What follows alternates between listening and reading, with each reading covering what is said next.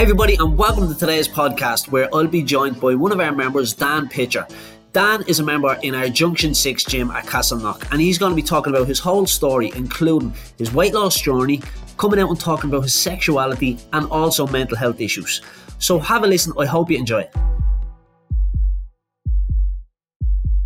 This is the Ger Conroy Fitness Podcast. For more, see geraconroy.ie.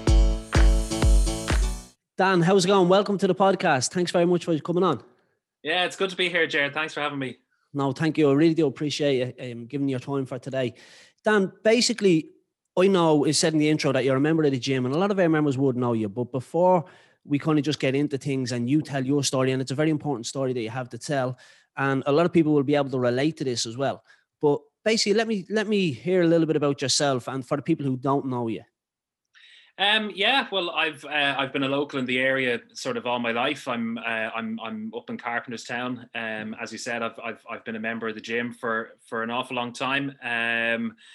I wear a number of different hats. You know, by trade, I'm a sports broadcaster. I used to broadcast up in Phoenix FM as well. I'm a coach, a referee. You know, everything under the sun at the minute, and sort of struggling to figure out how I sort of managed to fit it all into life. But I somehow get there, which is So that's a little bit about me, anyway. Oh, very good. And do you love coaching there? Yeah, I do. I started off my coaching career started off with rugby. Behind me is a school rugby jersey from Castleknock Community College. I was just admiring that there, yeah. I was coaching up there for about, when I think about it, it was close to 5 years. I was up there. I was asked a number of years ago to sort of assist with rugby. I had gone to CCC, and very, very quickly that turned into me sort of becoming a kind of a director of rugby kind of role. So I was there for about 5 years before I took up as a job as a news broadcaster over in England. The lads on my last day signed a jersey and a ball for me. So that went straight into a frame where it's been hanging ever since. So, that's a nice touch, isn't it? Yeah, really, really nice. And then I'm sort of into football coaching now. I'm up in Corduff with a friend of mine. I had been with St. Mochta's for years, so sort of helping out with their social media. And then just last year with COVID and everything else, I didn't know sort of where my next move in terms of being involved in sport. Like, I've always reported on sport, but I've kind of, my involvement in it has been sort of not as much to a degree. So yeah. a friend of mine came along. He had just joined up in Corduff, and they had offered him to take a team out of the academy up there straight into under eights. So he asked me, would I be interested in helping him out? I said, yeah, absolutely. Excellent. You know, there was nothing else going on at the time, so I said, why not? So, a couple of months later now, I'm heading for my my PDP3 FAI course. So, you know, things have all come very quickly. So enjoying the football as well. Good man, fair play to you. That's where I'm from as well, Corduff. So fair play to you, well done. And tell me, you decided to join the gym. Before we get to what happened when you joined the gym, tell me, why did you join the gym?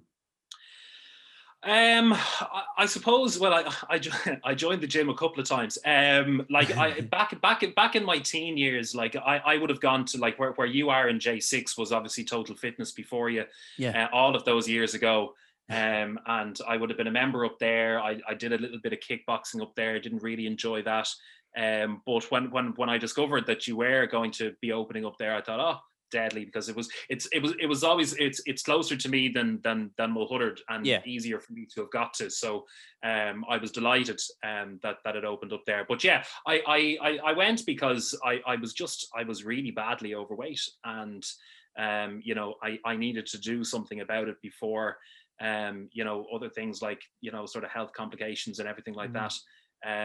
Really started kicking in, and like I said, I'd join, I'd go, and then I'd be sitting there going, will I go today? No, it's raining, I won't go. So, you know, sort of days like that. Yeah, the mind plays tricks with you, and you think of every excuse not to go to the gym, because everybody has done it. Everybody has, and that's normal as well.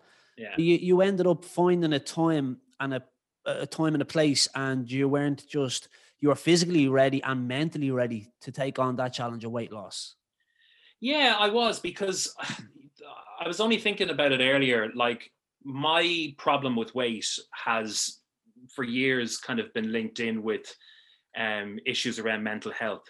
Okay. And I find that the two of them sort of really overlapped each other, you know? So when my head wasn't right, I was comfort eating myself out of situations and, you know, eating without doing much exercise. And then, you know, that caused its own problems.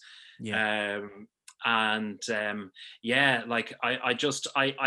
remember finding myself, like, I quite enjoy, like, buying rugby jerseys would be, you know, one of the main, like, if I go into Lifestyle or somewhere like that, I'd go straight to the rugby section. Yeah. And I was finding myself looking for the biggest size possible, because, you know, an XL didn't do it, an XXL didn't do it. And I was looking going, oh Jesus, you know, you really kind of have to do something about this. Because, you know, not only did Lifestyle or Elvery's not have, you know, things that I could wear, but nowhere really did. And what weight were you at that stage? Too big. I can't remember what I started. It was. I'll be honest, it was close to 19 or 20. Yeah. Stone, and it was really, really desperate. And like there was a point, and I go back to where I was coaching in CCC. There was a point in time where I was kind of assisting the head of the PE department as well when I was up there. So I'd be preparing my sessions, and when I was done, if there was time, I'd go and I'd help him out with PE. And I remember being outdoors. There was a group of 6th years wanting to do tag rugby. So I facilitated that, and he facilitated something else. And, you know, occasionally sort of I would jump in and, you know, throw the odd pass or, you know, whatever. Get involved. And at the end, exactly. And at the end of the session, I remember going up to him, and he looked at me sideways, and I was kind of like, what's he looking at? And he says, are you okay? And I'm like, yeah. So fine. He says, like, you didn't take a knock, like, it's only tag rugby. I said, no. I said, none of that. And I'm kind of looking at it, because he's looking directly into my eyes. What's he talking about? And I'm like, what are you getting at here? Like, it was lash and rain, so I kind of felt a bit ming, and I felt a bit kind of clammy, and, you know, whatever. And he's looking at me, and he's going, all right, would you go into my office there and just sit down for a while? And I'm going, Jesus, what's this all about? And he walks in anyway, and he takes my arm to try and take a pulse read, and I'm seriously there going, what's he doing? You didn't know what was happening here. Yeah. I hadn't a clue. So anyway, so he's saying, and you're sure, like, you mean, you know, if you were unwell, or, you know, if you were sort of, if things weren't right, you tell me. I said, yeah. Now this guy was a paramedic. Yeah. And I had to, like, he's known me for years and years. He was one of my PE teachers when I was in the school. So he was taking all of these readings and stuff. And then I remember coming back the next time, and he sits me down and he says, listen, I said, I need to tell you what's going on, because he said it was keeping him up at night. And he looked at me and he said, when you walked off the grass that time, and I was looking at you, if I had come across, he said, if he was being called out somewhere on an emergency and he had come across me, he would have been 100% certain that I was having a heart attack. Yeah, yeah. He said, I was displaying in my face was white. I was panting, like, really, really badly, you know, struggling for breath, walking gingerly. You know, he said that, that I had, you know, the signs and symptoms of somebody who was about to have a massive problem. And it might not make sense to some people. Why did you not realize this? Why did you not feel or see the signs or symptoms, you know? But sometimes, well, I suppose, were you kind of used to that, and you kind of got used to feeling like that? And was there a reason you didn't see the signs and feel the symptoms? Perhaps, like, because as well at the same time, like, I was rugby. I was refereeing rugby with Leinster Rugby. And you know, I never really looked great in the kit, but I was always able. I was always able to complete a match. I was never able to like, you know, you'd kind of feel it and go, Jesus, there's only 10 minutes now. Right. Come on, let's get this 10 minutes over and done with. And, you know, like I'd be sitting there in the dressing room afterwards thinking, Jesus, I'm fecked. Yeah. But like never to a degree where like I wasn't able to sort of get up and get around. Like, you know, I was always able to go and do sort of my warm down and stuff like that. And anybody who knows the intensity that rugby's played at, it's not an easy sport to referee. Like you have to be there and there, like instantly. I didn't notice, like, you know, it was never something I had taken notice of, really. And when he said this to you then, was that kind of a turning point for you when you said, okay, I really got to focus now on this weight loss journey of mine? Is that kind of what happened? Massively. Like I remember walking into the school, I had a cup of coffee in one hand and a chocolate croissant in the other. And he was telling me this, and the croissant very quickly went to the bin. Yes. And the coffee went down as I arrived. I said, I'll go with water today. And how old were you at that stage as well, Dan? So I'm 30 now. So I probably would have been about 24, 25. And so that's very young to be told that. Yeah, of course. And just as well for people listening, you're saying you were 18, 19 stone, and sometimes that's not obese for some people, depending on their height and stuff like that as well. And that's why I'm asking you your age, but what height are you as well? 5'10 and a half, kind of. That's really big. Yeah, 5'10 and a half. Okay. Not quite five. So then now everybody can get a bit more of a picture as well, you know, for those who aren't looking on YouTube, if they're just listening on audio. But what happened then? You joined the gym, you went in. Well, I didn't immediately. So what I started doing was I just started walking the area. I'd get out in the morning. So before, like, if there was like before, say, going for if I was going to work, or if I was, you know, perhaps in the school to do rugby, I'd get up in the morning and I'd be out the door. I'd be out the door quite early at about 7 o'clock in the morning. I'd have a bottle of water and a little apple, and I'd do sort of an app in my area. I think it was only really ever 2K or something like that. So that's what I did. I started walking. I started eating sort of better. You know, sort of, I was sort of ditching the, you know, the chocolate and the crisps and, you know, sort of the more sort of with the coffee. Exactly. Yeah. And did that work for you then? It started to, yeah. I could definitely feel a change, because like I hearing that, I was kind of thinking, wow, you need to change things quick. Of course. And like at the same time, you know, that I know he was only obviously looking out for me, but I was kind of, I remember being sat there that night, you know, totally, completely down. But then, you know, having enough to be able to get out of bed in the morning and go, right, let's do something about this. Like, look, when somebody tells you that something like this about yourself, it's not nice to hear. You're not going to be very enthusiastic about hearing this type of stuff. But at the same time, you know, he's only, sometimes it's, you got to be cruel to be kind. Oh, absolutely, and I'll always appreciate him for saying it to me, because had he not, perhaps maybe I could have had a, you know, a very bad episode. Yeah. So I'll always appreciate him for it. So that was really that, and then it was sort of shortly after that where I started joining the gym. Like I remember when you opened up in J, like I think I was there the first day you opened up in J6, and the place was like a building site at the time, and I'm just there trying to run on the treadmill.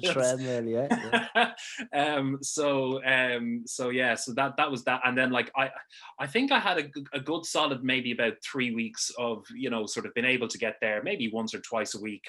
You know, to start, I thought was quite all right. And then I remember going on holidays. I'd go down to Spain, and you know, I'd sort of look at pictures of myself sitting there and going, oh my God, you've got so much work to do. And it's only sort of when you see pictures of yourself and you're thinking, oh Jesus, I don't look well there at all. Yeah, yeah. Photographs are very good for that. Yeah, exactly. They're very cruel. Yeah. So I came back and, you know, sort of, I knew that, you know, there was work to be done. I was able to get back to the gym. And yes. I think then I was there for maybe about 2 weeks and then I stopped, you know, I think weather turned or I might've got busy with work and I was kind of going on, you know, I'm really tired. Bad habits started to creep in then, the lack of motivation. Yeah. And just exactly. On motivation, it's weird to always say it. I speak on podcasts about this as well. And people mail constantly, you have no motivation. It's okay. You're not supposed to be motivated 24/7. Yeah. But you need to have a reason why you want to train, and your why, we call it, what's your why? Sometimes it's for physical health because someone told you, a paramedic told you, you could be about to have a heart attack. And sometimes it's mental health as well that people are looking out for, but you have to have that why. And if you don't have a why, it's very easy to become unmotivated. The dark nights come in, it's cold out, it's raining out, I don't want to get off the sofa, I want to watch this football match, I want to watch the rugby match, whatever it may be. But when you do have that why and it starts to really get in your head and you're like, okay, I really need this now. I really have to focus. Yeah. So no matter how tired you are, how unmotivated you are, you know, after going to the gym and feeling how you feel after the workout, once you know the feeling you do get, it's much easier to go because you know, okay, in an hour, I'm going to feel amazing. Mm-hmm. Yeah, absolutely. And like, you know, I suppose just to kind of throw in there as well, sort of like when I say that the sort of the weight and sort of mental health issues kind of overlapped, like that goes back as far as when I was a kid, you know, sort of going through school and like, sort of, I was, I had been bullied a lot in school and like that didn't make life any easier. You know, I'd be sitting at home feeling sorry for myself and sort of not really doing much. So I was fairly overweight as a kid, and that just transferred. So and when you say bullying, do you mean that means from being overweight, like kids slagging you from being overweight? Yeah, there was that. There was like I like growing up, I have a condition rather called dyspraxia. It was a learning difficulty. It affected like my sort of hand-eye coordination was affected, you know, sort of how I took in information was affected. And especially through primary school, you know, I didn't really know an awful lot about it. It wasn't very well, it is now. There is a hell of a lot more awareness of the condition now than there was when I was going through primary school. So like even teachers didn't really know what the situation was.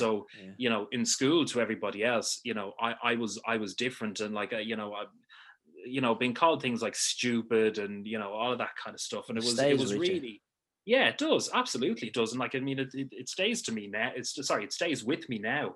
Mm.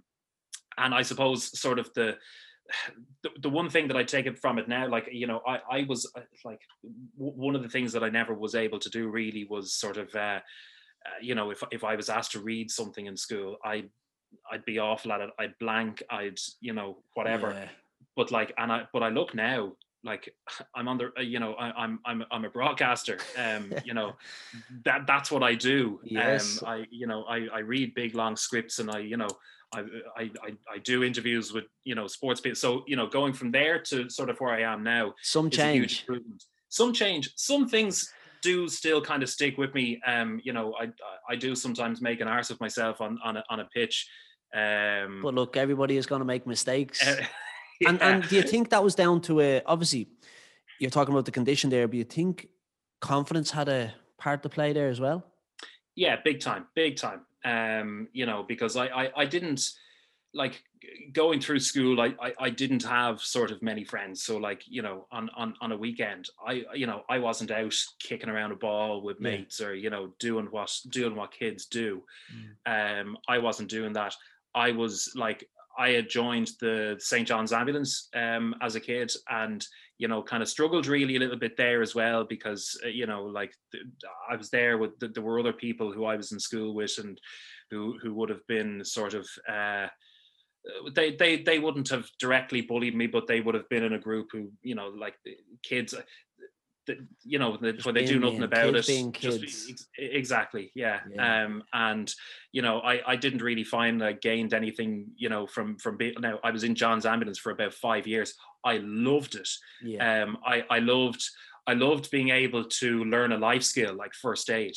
Yeah, you know, was a massive thing. Probably the thing I enjoyed most was being able to turn up at Lansdowne Road in my uniform and go in for nothing. But that was probably the most enjoyable factor. Probably why I stuck with it the most. But yeah, like the confidence thing was definitely huge. Confidence does always in any type of industry, any age, it always plays a big part, whether you're a kid or an adult. Like you're saying there, you still make mistakes. We all make mistakes doing everything. Yeah. Like I remember when I was in school, you're talking about now you're a broadcaster, whereas you wouldn't want to be reading in classroom. I was the same. I wouldn't want to speak out in class. I was very shy, just had no confidence, really. Mm-hmm. And now I'm looking and I'm like, okay, I'm teaching classes in front of 40, 50 people, wherever it may be, speaking on a podcast, wherever. It's just the way it goes. It's all about just getting that confidence and realizing that you can actually do this. It's just if you have the confidence and you believe in yourself, you can do it.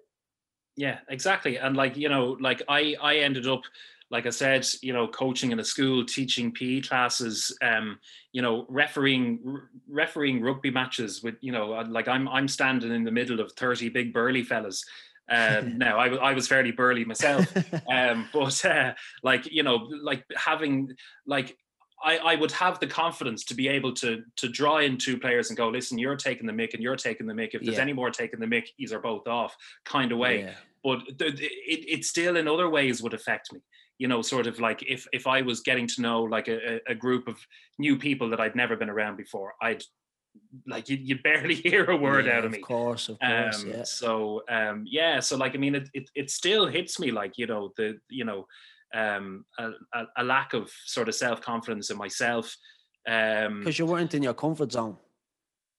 Yeah, exactly. And I suppose, you know, if, you know, for an awful lot of other reasons, I wasn't in my comfort zone either. And it's something that I really struggled with was, you know, my sexuality. You know, I came out there about, it was about maybe about 5 years. It was actually, it was the day of the marriage referendum. Oh, so very good. I think it was that 5 or 6 years ago now, I think. Yeah. But prior to that, like I had really struggled. And how old were you when you were struggling with this? Is this just all through teenage years or? Yeah, sort of all through teenage years, I'd had a suspicion, like I was kind of thinking to myself, like there's something not right here was sort of the whole teenage year thing. Yeah. And you know, that I'm kind of like, you know, something's not right. And you know, I couldn't really sort of pick it out. Now towards, you know, the latter end of me being in school, you know, I realized, oh, right, that's it. And, you know. So I knew, and you know that was pretty difficult to deal with, and you know, sort of going through college and whatever. Probably the refereeing the most. Now, I took a huge amount of inspiration from Nigel Owens. Anybody who's in love with rugby will know Nigel. He was the world's first openly gay sports person.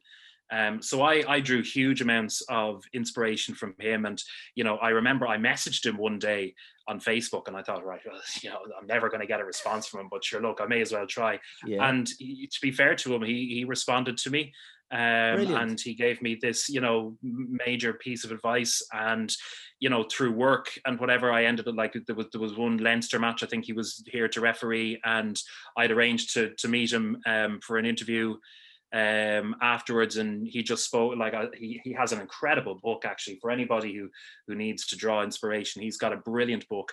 What's the name of it? It's called Half Time. So it was sort of everything to his career at that point. And you know, sort of everything from you know, struggling with his sexuality and you know, being very, very close to ending his own life really as a result of it. Really? And yeah, like, I mean, he struggled big time, and there was an awful lot of his story I kind of saw and sort of resonated with me, sort of a little bit myself and how I struggled with it. So that was another area in which I just had no confidence in myself. That's whatsoever. Why it's very important, these people with a following and a platform, to speak out on these issues, because they just don't know who they're going to help. Yeah, absolutely. Now, we understand that everybody wants to speak out and stuff like that, and they don't want to use their platform for personal reasons, but it just goes to show how much you can help somebody. Yeah, absolutely. And I suppose I was really just afraid of reactions.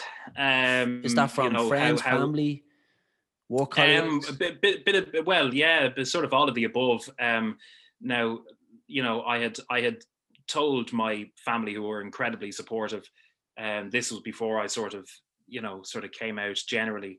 So Brilliant. that was a major, that was a major hurdle that I was able to jump. And then I remember it came around to, because I had seen all of the campaigning for that yes vote, and I remember being sent to the airport for work because there was this huge coming home to vote thing. I remember this. And I was sent out to the airport to try and get vox pops with people and whatever, and the sheer volume of people coming home to vote shocked me. Yeah. And I just couldn't believe it. And I'm looking around and I'm going, this is not the world that I grew up in. Yeah. Because the world that I grew, I grew up, I went through a Catholic school, like most other people, and, where, these kind of things were never really discussed, it was never really, the done thing to do. But looking around and seeing kids waving pride flags and proud mothers and I was like, Jesus, this is a new world I'm looking at. And that's key. You just touched on real quick there, proud mothers and fathers. Mm-hmm, yeah, because that's very important. And you said you got huge support of your family. It's just so important. And I always hear about people when they come out, the support they get off their family. But that was almost what was stopping them coming out for so long. Is won't I get this support?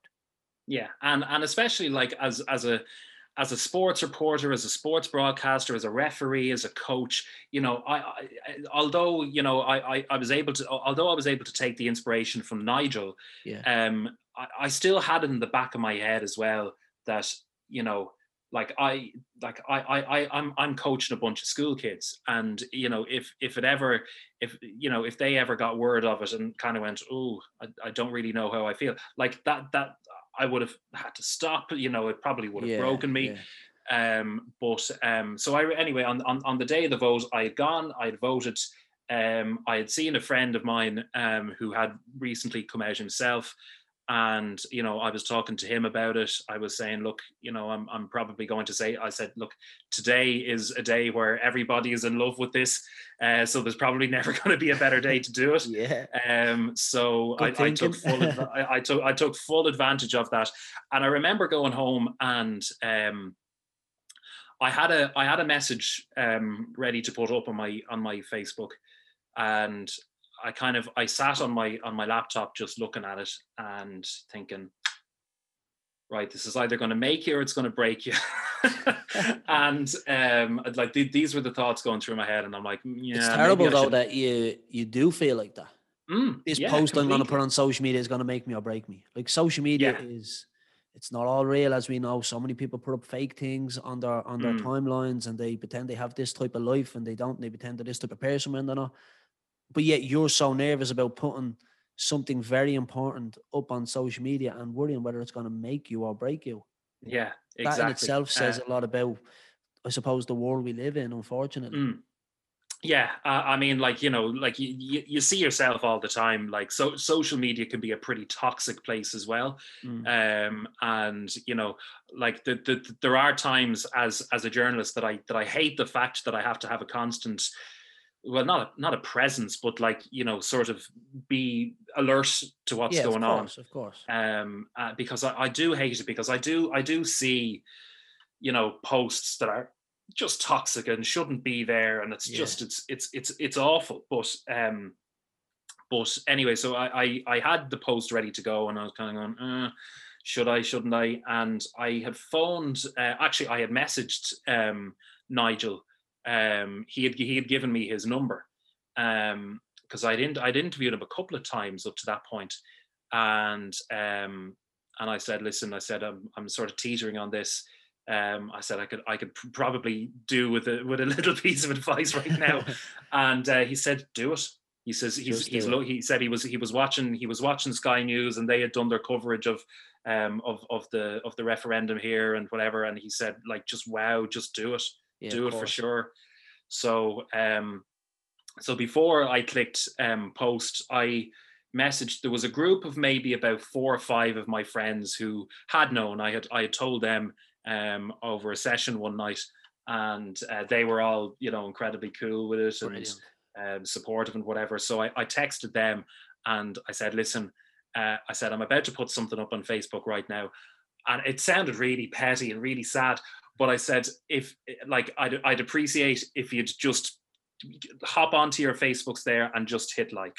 Yeah. And there was only about, I think it was only about 5 of them. You were very nervous, obviously. And I was shaken, Ger. Yeah. I was absolutely shaken. So I put it up anyway, and immediately I closed the lid of the laptop. I said, right, at this point, I actually don't want to know. I'm coming back tomorrow to check.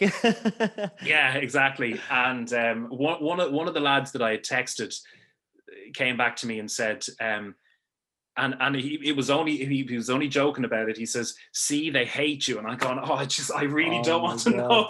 That's a reference to. I said, "I don't even want to know." I said, "Right, I'm gonna delete my Facebook." But I went on anyway, and like straight away there was like 70 odd people had clicked like, and well done, Dan, and all of this kind of stuff. And I was like, wow. Yeah. And it blew me away. And what really hit home with me, and one of the fears was, the coaching. Yeah. Now I hadn't like, because obviously these like a post can go wild, like can spread to anywhere. And I had got in the next week to do my coaching, and I had kind of been nervous just in case anybody did see it. Yeah. In case it had trickled that far. Yeah. Because once it's out there, it's out there. Exactly. Yeah. And I was a little bit nervous about it, kind of walking through the corridors and whatever. And I was out on the field, and I was sorting out all the balls and the bibs and the stuff. And the guy who was my captain, Oren, he'd come up to me. I think he would have only been in 3rd year at the time himself. And he came up to me before the session started, and he said, "We saw your post," and I went, "Oh no!" I immediately said, "I said, Jesus, right, what's coming next?" And he says, "We've all been in the dressing room there talking, and we want you to know how incredibly proud we are to have you as our coach." Brilliant. And I nearly completely broke. Yeah, of course. It just goes to show what type of people they were as well. Yeah, exactly. And at that age as well. Like that's really exactly. Like that was a really mature thing to say. And that they had all been talking about and going, oh Jesus, fair play to him and all of that kind of stuff. So I was like, okay, I am living in a new world. There is acceptance for this. Yeah. Which was great. I was, sort of still able to sort of keep on the coaching and the reffing and the everything else, which was great. Sometimes though, I still do sort of, when it comes to the whole sexuality thing, there sometimes is kind of a brick wall I kind of meet in terms of not as much acceptance, because I had already sort of, this is who I am. I'm still the person you've always known. So like I'd already accepted that, but it was the whole sort of living with it, and I sort of let myself too much kind of read into, stereotypes is probably the wrong word, but things that I'm not.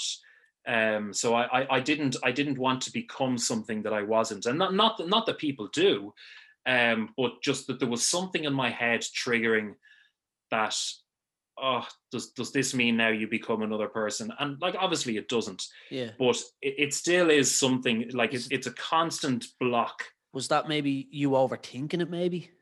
Completely. Yeah. Completely overthinking it. And that's like, it's something I'm most guilty of all of the time is overthinking stuff. Dan, I think so many people are. Like, I overthink a lot of things as well. Actually, funny, I was only talking to one of my friends the other day about something, and I actually said to him, I said, I think you're overthinking this. And he was like, no, I definitely am. I always overthink everything. Everybody does, you know, and again, that could be related back to the confidence as well, you know, about totally. Whatever it's about, you know, okay, I don't feel confident here. Maybe I'm not making the right decision, you know, and it's hard as well for people to realize that, okay, you're now at the coming out, but you're still the same person. Yeah. Nothing has changed. Mm-hmm. Absolutely nothing. But yeah, you still overthink it. Yeah, completely. And, you know, that had kind of carried on for now. And as I said, it still does to an extent. But it kind of brings me around to where I had made a decision. There were things going on, things that I was getting really stressed about, not just from a weight kind of point of view, but like I just in general in life, I was down. And I had made a decision. I had seen an ad on your social channels for the Weight Loss Club. Oh, and I was kind of thinking that, you know, I had never really gotten involved with classes because of that confidence issue. Yeah. It was a huge barrier for me, you know, being able to get into any of the classes and being able to do them. But I had seen it and I was reading through it and I was kind of like, okay, I get my weigh-ins, I get my, you know, the trainer to talk to and, you know, all of this kind of stuff and access to the gym and, you know, all of that, food plans and whatever. And I said, okay, maybe this is absolutely what I need. So I got in contact with the gym anyway, Owen, and Owen put me on the thing and paid for whatever, did my first weigh in. And I was like, okay, right, here's where we start.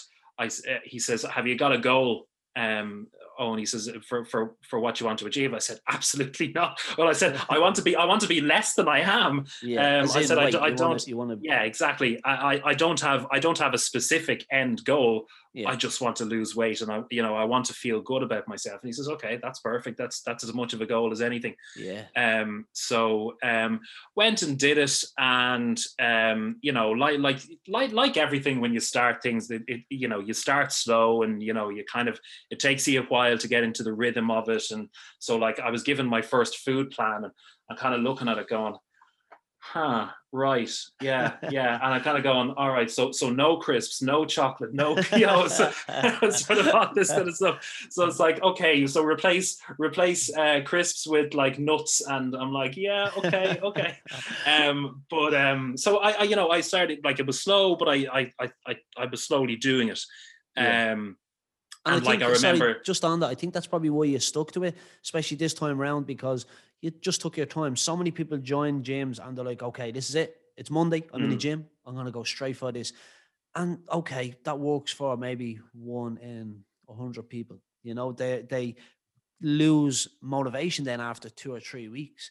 And all of a sudden it's back to square one. But if you start off slow and take it step by step, take it day by day, like that Weight Loss Club, for example, I know that's a 12-week program, but we always say to people, don't focus on the 12 weeks, focus on week one. Yeah. Because you're coming back here next week, we're going to weigh you again, we're going to see how you get on. And you have a 1 week food plan. We don't give you the 12 weeks. And the reason we don't give the 12 weeks straight away is because we just want you to focus on the 1 week.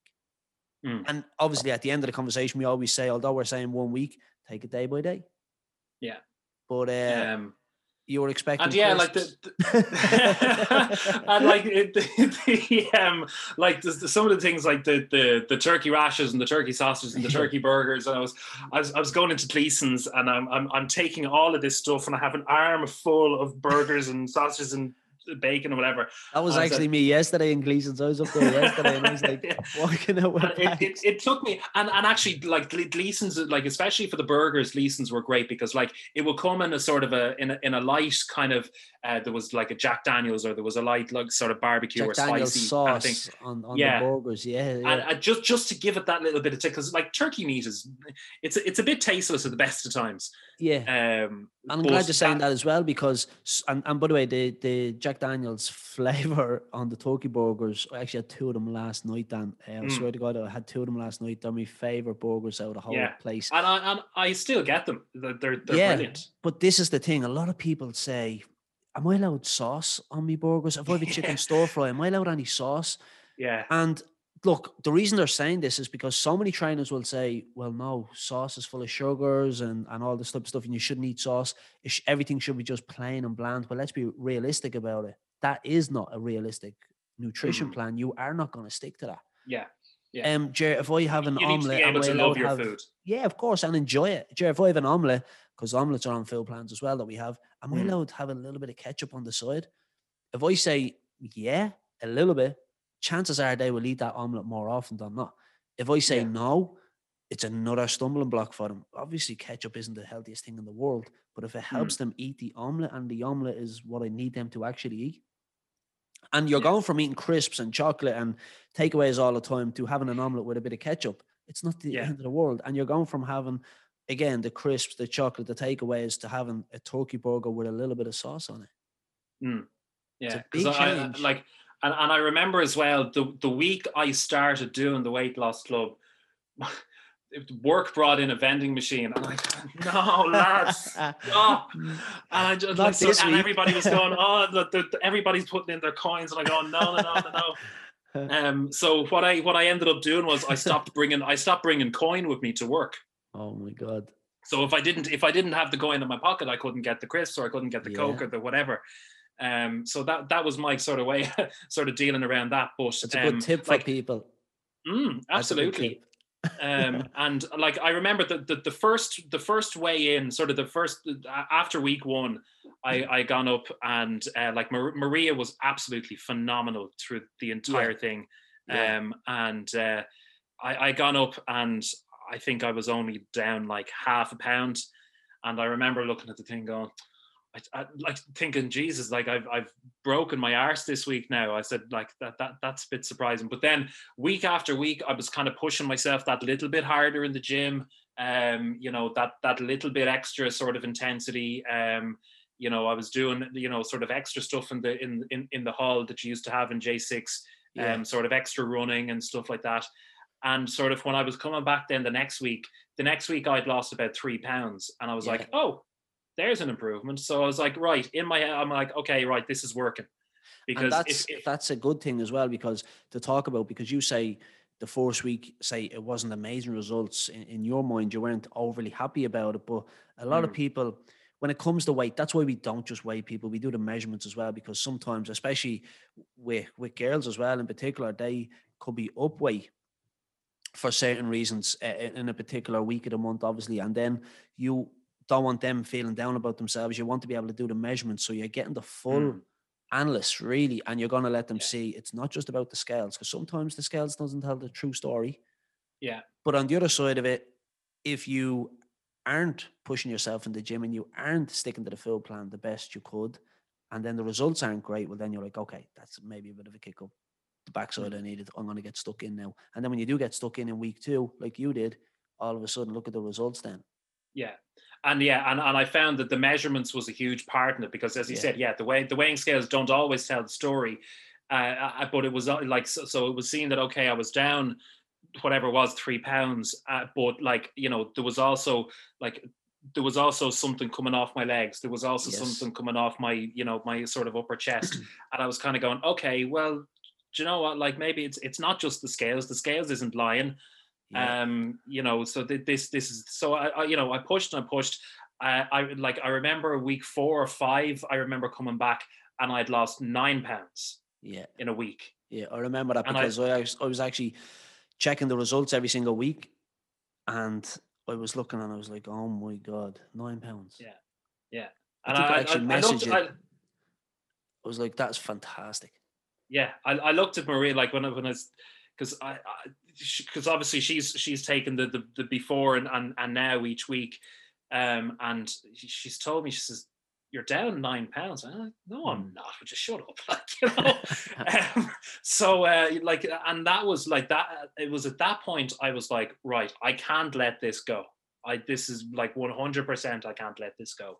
So I kept on the full 12 weeks, and I was probably averaging about 3 days a week in the gym. Average. I'm probably sometimes doing a little bit more, and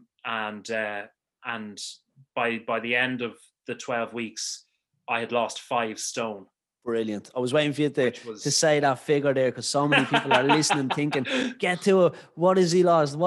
12 weeks. Come on. It keeps people ticking. It's that exactly. Broadcast training. Exactly. But that was like, so 12 weeks, 5 stone. Yeah. I actually couldn't believe, like, because when she was adding it up, so the previous losses from the previous weeks and stuff, and like she was going through it, I think she had to actually calculate it twice just to make that she got it right. And I was dumbfounded by it. So like, obviously I knew, okay, there was one particular point I knew I was down a stone, and I thought, wow, that's deadly. Like that, I couldn't have actually anticipated being down a stone, let alone 5.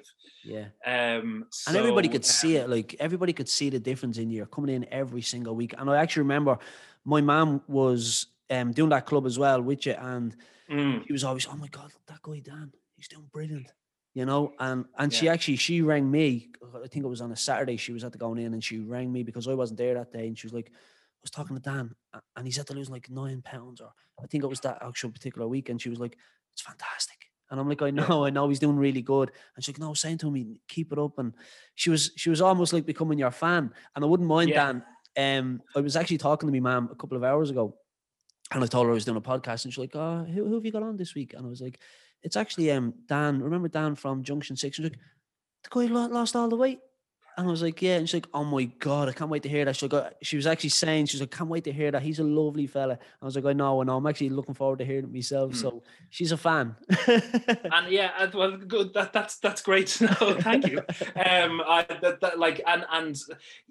You know, as time kind of went on in the gym, I was finding that I was actually, that it wasn't just that I was coming to the gym. I was coming to the gym with a smile on my face. I was chatting to the other trainers, which I wasn't really doing much of.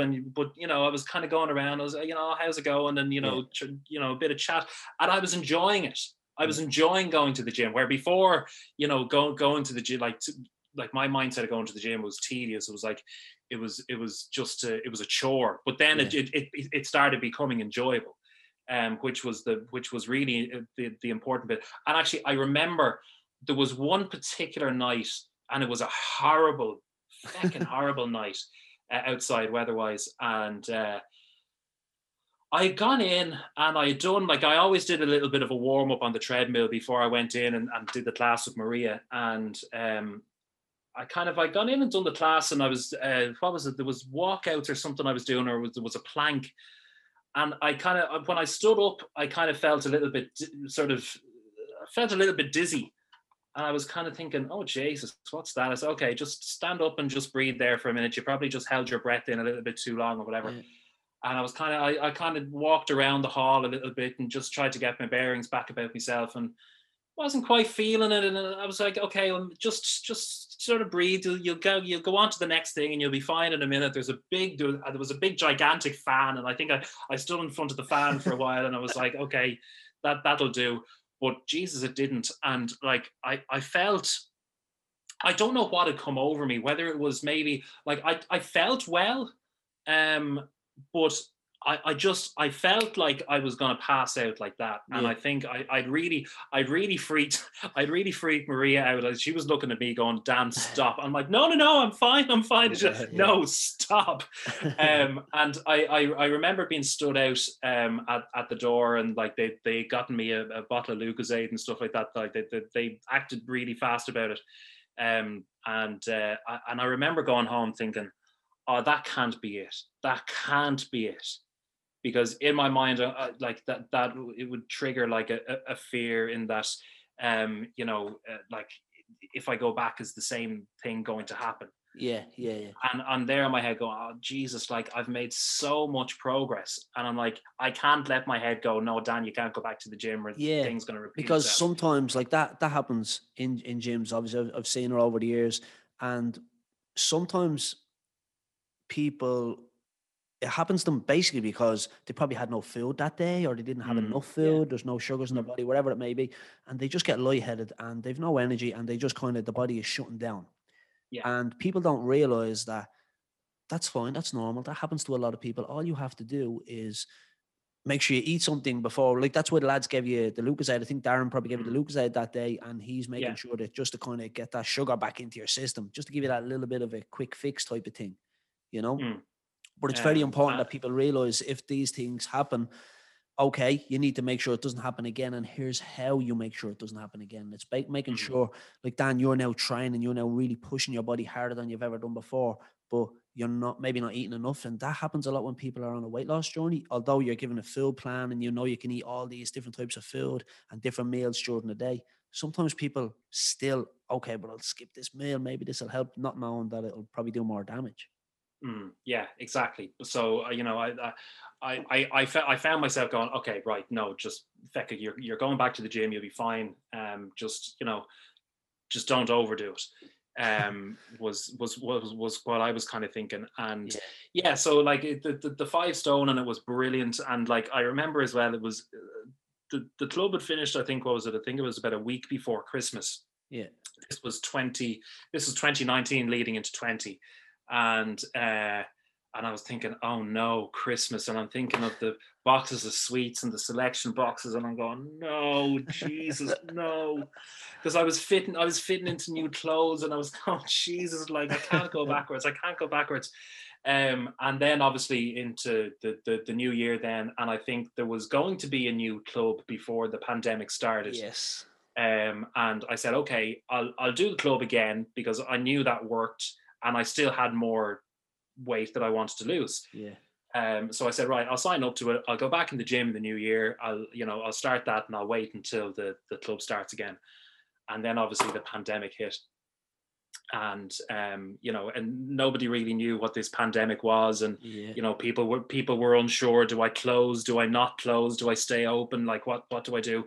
And then when it came to the point where everybody was told to close, I was thinking, oh Jesus, when am I gonna? When are we all gonna get back to this? Because I think I think that question. Yeah, exactly. And like at first, I'll never forget because I was working as well. I'll never forget the speech Leo made, where he said, "Oh, we're gonna shut down for 2 weeks." 2 weeks. Yeah, and here we are a year later, and we still don't know. So like the pandemic has hit me for 6. Like I think to start, like during the first lockdown, I was doing okay with things like walking. I was probably going on about 3 or 4 walks a day because there was nothing else to do. Yeah. And at that point you could only go, like we were all moaning about going 5 kilometers. You could only go 2 kilometers from your home in the first lockdown. So like there was nothing else I could do other than walk. And sort of, I was sort of doing okay with that.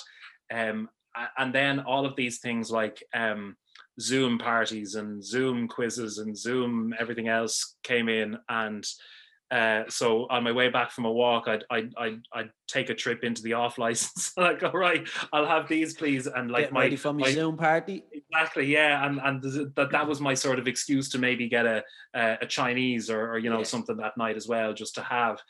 And that just that became a regular thing then. And I'm kind of thinking, oh Jesus, you are undoing so much work. And it was like, I need to stop. Because like I knew, okay, there is going to be a time where the gym is going to open again. Yeah. But like you're after undo. Now I was still going on my walks and stuff, but my walk would always finish with going into the shop, and getting something for the Zoom, because there was nothing. There was literally nothing else to do. Is that like obviously everybody is different, but is it because you had nobody to hold you accountable? Yeah, probably. Yeah, like you know, I was only really answerable to myself. You know, for the first lockdown, especially, I was working from home. So like I was going, you know, like between my bed, which is over there, to here, which is my desk, to work, and then. And like I'd be finishing and go back over there then in a couple of hours. So like it was you know, there wasn't really sort of much to it. And you know, I was extremely guilty for not holding myself to account. You know, I was letting the pandemic be an excuse for going, the only one sure, we're in lockdown. We're in lockdown. Look, what's another can of Bulmers, or what's another can of, you know, whatever. But a loss is the answer to that. Look, so many people, look, the amount of mails over the last year, like what's it, 14 months now or something, but the amount of mails and it kind of went through phases. Now everybody is kind of just sick of everything now. They just want to get back to normality as we know it. But at the start, people were like, okay, well, look, it's only 2 weeks. I'm going to just drink every night and that's it. I have 2 weeks off work, whatever it may be. And then it led into like, okay, now it's 4 weeks, now it's 6 weeks or whatever. And that's the thing. No one, when it comes to fitness, people didn't have anybody to hold them accountable. But a lot of people then started to just fall into this, I suppose, like a lazy trap. And I just, okay, using the pandemic now as an excuse, as you said, not to do anything. Yeah. And then by the time the gyms reopened, because we closed in the middle of March, I think we closed on the 15th of March last year. And we reopened on the 29th of June. And by the time that came around, you were hearing the same story every single day. Oh, it just lockdown got to me. I ate too much. I this, I that. And I'm like, but obviously I knew this from talking to people in the meantime through social media. It was a really bad time for people because they got into those lazy habits.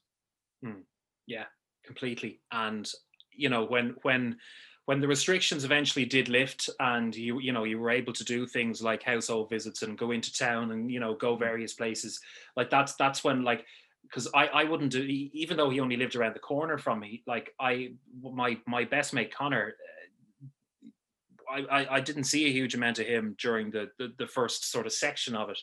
But then did obviously then when restrictions lifted and you know, whatever, we were able to go on sort of longer walks. So we'd go walking down the canal as far as Ashtown and back. We'd go on cycles down to the Phoenix Park, you know, all of that kind of stuff. And I remember there was one night, it actually, he's the mate that encouraged me to join Corduff. And there was one night in particular, we'd come back from a training session. We were both starving, and we said, this will be my cheat meal now for the week. So between us, we got a pizza between us.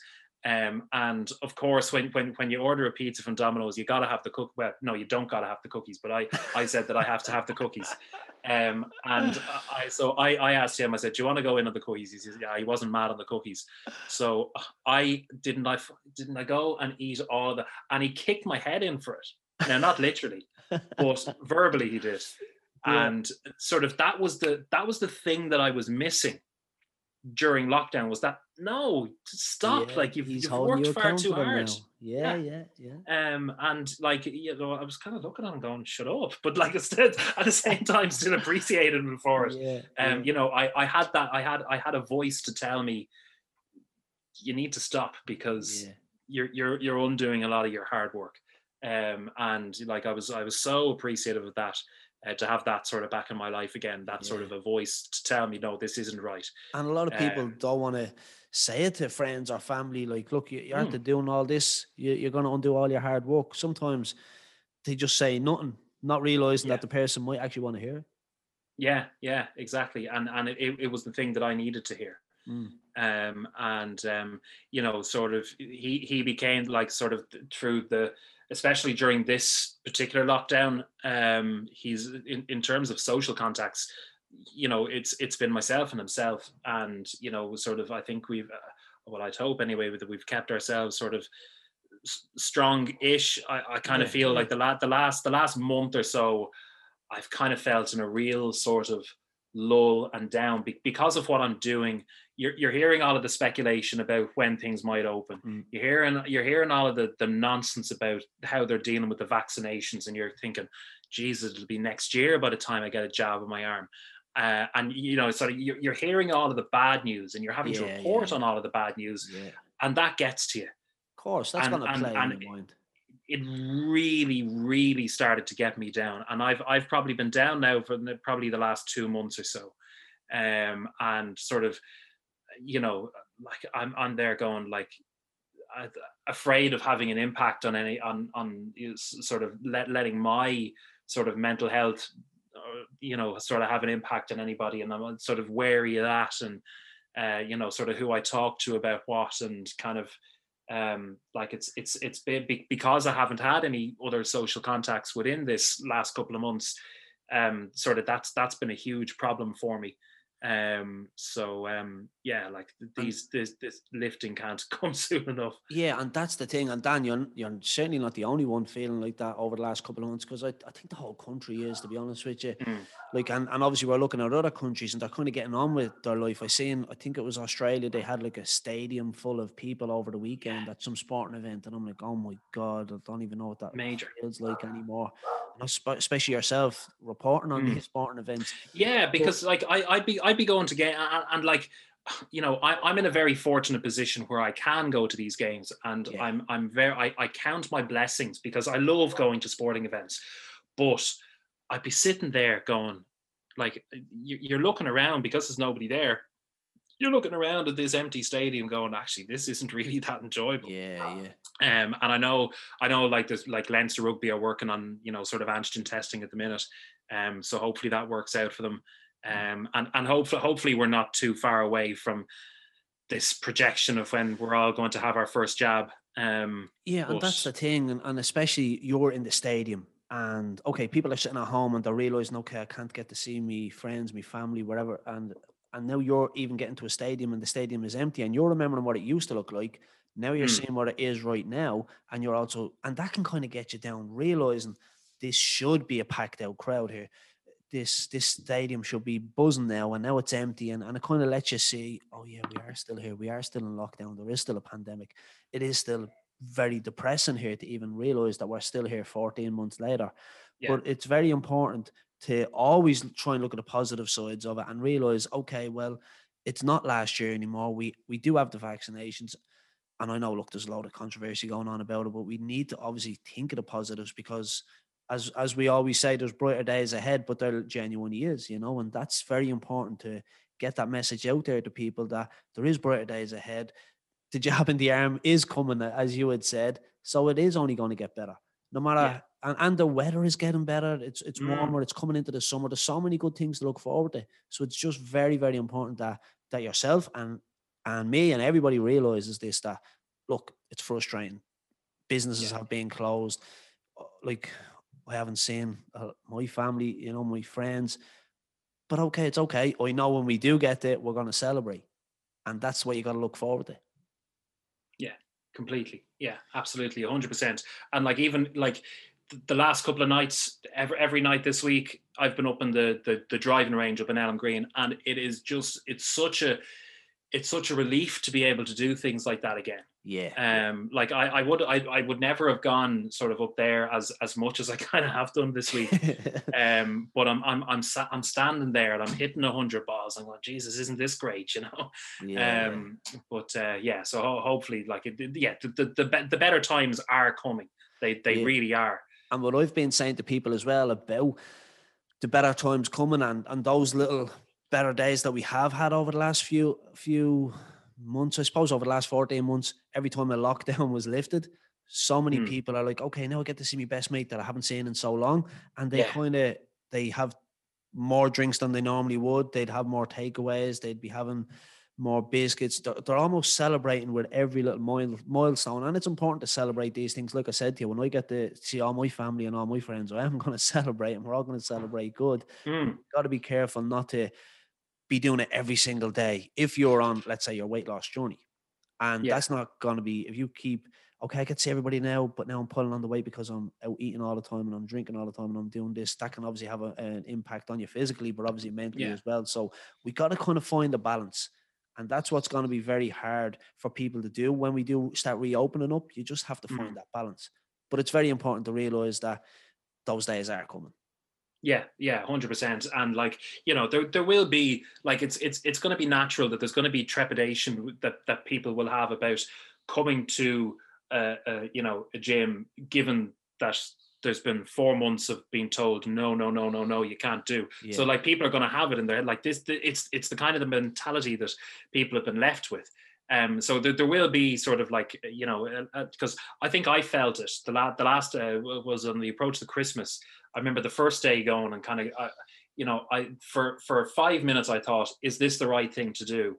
And then I just kind of went, yeah, of course it is. And I just, I went with it and I was able to do it. So like, you will for people, and especially maybe people going to the gym for the first time, they'll turn up and you will think, is this the right thing to do? Because of obviously what we've gone through. Yeah. And that is just going to be there for a lot of people. Yeah. Look, we'll get there though. The days are going to get better, and we will get back to normality. It's not too far away. Come here, I won't keep you much longer. I just wanted to ask you as well, when you are dealing with these mental health issues and when you are on your weight loss journey, was there anything that kind of got you to go on the days you didn't feel mentally good? Was there anything that you were able to say to yourself, or anything that just made you go to the gym or get out on that walk, whatever it may be? I think, well, when I was doing the weight loss club, like, because there would have been days where I went, will I go tonight? But I think it was just, it was knowing the progress that I had been making along that time and going, you know, you're working hard, you're seeing the results. It's not like you're going to go and have no results. Yeah. So I found myself in a situation where I just put my gear in my bag and I just go. Whether it was a horrible day, a nice day, or whatever day it was, I just go. And it's like when you have it, it's like ripping off a plaster. Yeah. And you know, you don't want to do it because you know it'll hurt, but you just have to do it anyway. Yeah. And you know, you're fine. And that's the thing. I actually spoke about this in one of the podcasts, I think it was last week or the week before, about not being in the mood to go to the gym, but then when you do go, obviously you know that feeling you're going to get because of that, you kind of euphoric feeling. You never regret a workout, as we say, because you always just feel amazing after it. But it's those people that have never been to the gym before and they don't realize the feeling they're going to have in 1 hour, even in 30 minutes. Do a 30-minute workout. You're going to have amazing mindset after these 30 to 60 minutes. Mm. And the one thing that always helped me, by the way, with going to the gym, and it was always printed up.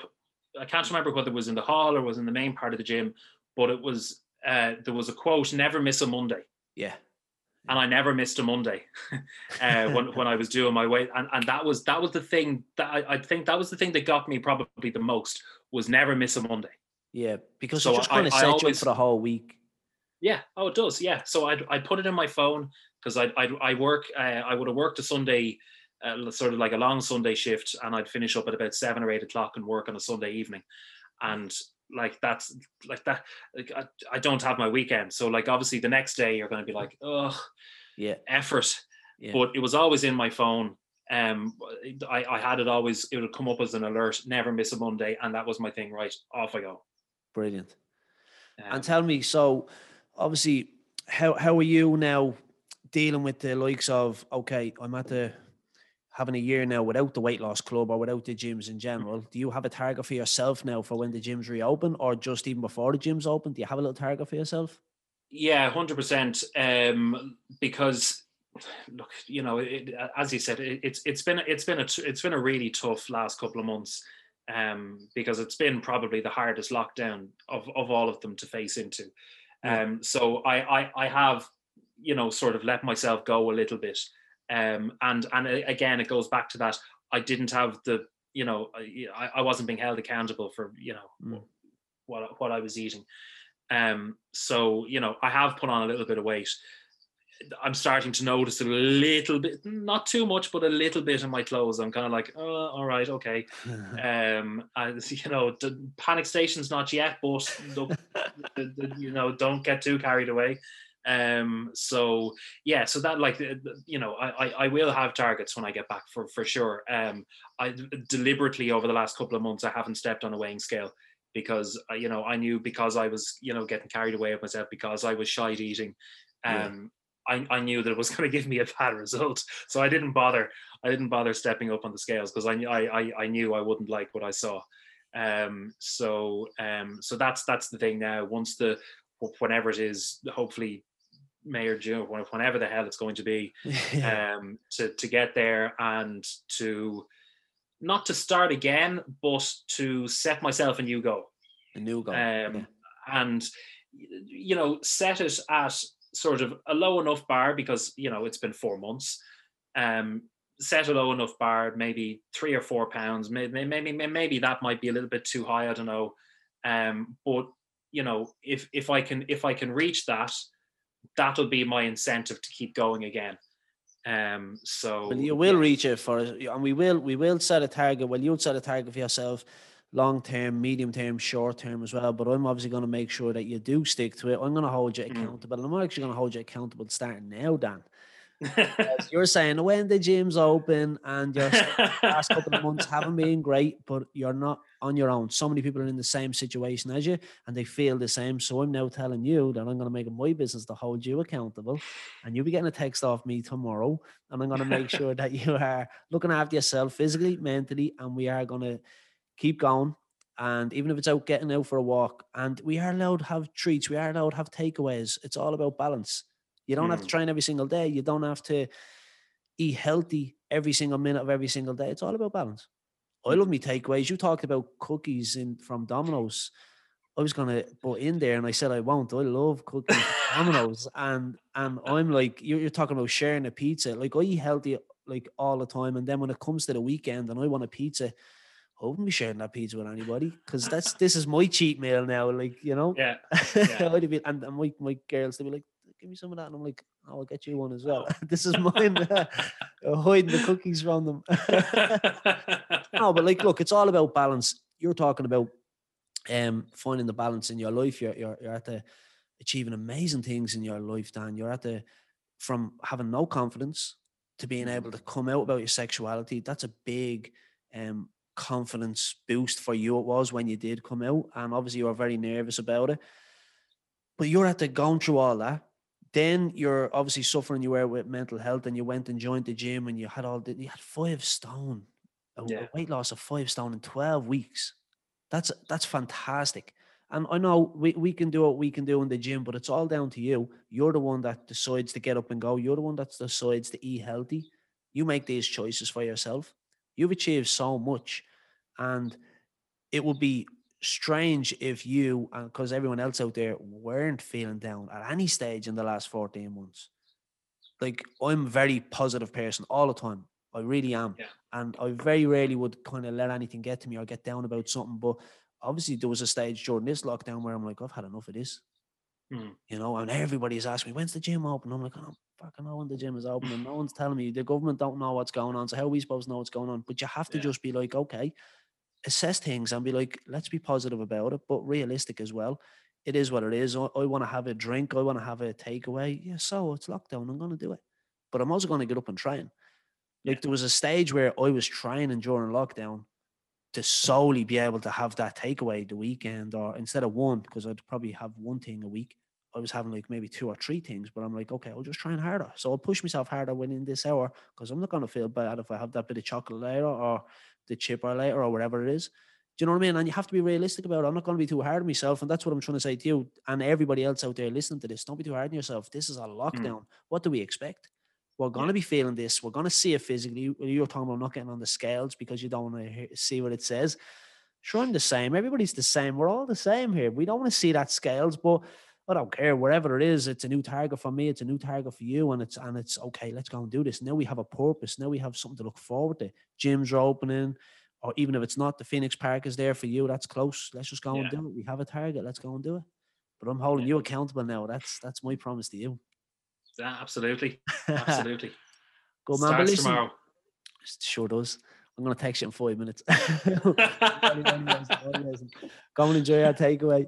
No, but listen, Dan, I do really appreciate it. Your story is fantastic. You're talking about all these fantastic things you've done in your life. And it's not just about weight loss. It's about building that confidence. You're coaching all these kids. And I was delighted to hear you say what repeat what that kid said to you as well the week after you had come out. That's fantastic. It's such an amazing kid and obviously the group of players, because he was speaking on behalf of the players, as you said. Fantastic. I love hearing stuff like that, you know, and that kind of goes to show what type of world we live in as well now as well. Yeah, like 100%. Like we wouldn't have got that response maybe 20 years ago off this bunch of kids, you know, but now you do. It's fantastic. And I know we were talking earlier on as well about how social media can be toxic. It can go both ways. It can be toxic. It can be very good in some ways as well, you know? Mm-hmm. Yeah, 100%. But, listen, congratulations on all you're at the achievement. That's fantastic. I didn't know all of that. I'm delighted to hear. I'm delighted to hear you telling your story. And I know so many people are going to get inspiration from all of those different topics you're at the discussing. So I really, really thank you very much for coming on and telling your story. No problem at all, Ger. Thanks for having me on. Thank you, Dan. We are going to get you back on as a follow-up to when we open up as well and how you're getting. That's it. At the end of the year. Good man, Dan. Thank you very much, okay? No worries, Ger. Thanks for the rest of your evening. Cheers, buddy. Thank you. Cheers. Bye-bye.